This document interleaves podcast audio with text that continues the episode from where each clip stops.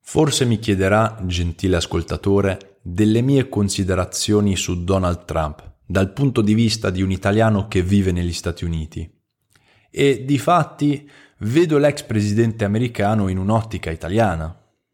Il mio primo istinto è di raffrontarlo con Silvio Berlusconi, giudicando i due secondo il nostro senso di stile e di umorismo. I due sono recentemente tornati in risalto L'FBI ha fatto irruzione nella villa di Trump per riprendere documenti classificati che lui aveva asportato dalla Casa Bianca alla fine della sua presidenza. Anche colto con le mani nel sacco, si difende con dichiarazioni arroganti ed in evoluzione continua. Berlusconi si profila come politico venerabile che cerca di dare un'aria di ragionevolezza alla sua coalizione. Il segno dei suoi anni ed il trucco contrapposto rattristiscono e fanno un po' tenerezza. Torniamo al raffronto tra i due politici. Trump viene spesso paragonato a Berlusconi, come altro ricco imprenditore dedicato alla politica. Ma sono ben diversi. Nel passato Berlusconi tendeva un po' verso il buffone. Trump era e rimane un assoluto pagliaccio.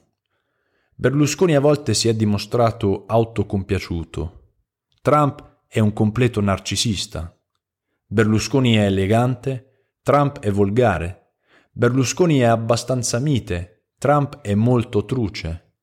Berlusconi sta alle regole del gioco democratico con una certa grazia, come per esempio quando ha passato la mano a Mario Monti, Invece Trump ha cercato con cattiveria di sovvertire i risultati di un'elezione democratica.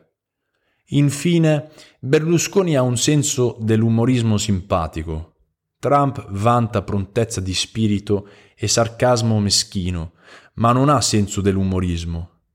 A questo proposito, quando l'argomento è Donald Trump, gli americani perdono completamente il loro bell'umorismo. Si ossessionano pro o contro ma in ogni caso senza il minimo sorriso. Altro che bunga bunga. Un modenese a New York le è stato offerto da birra di Modena. Lei può degustare questa birra presso l'Orma Crescenteria, via Gallucci, Modena.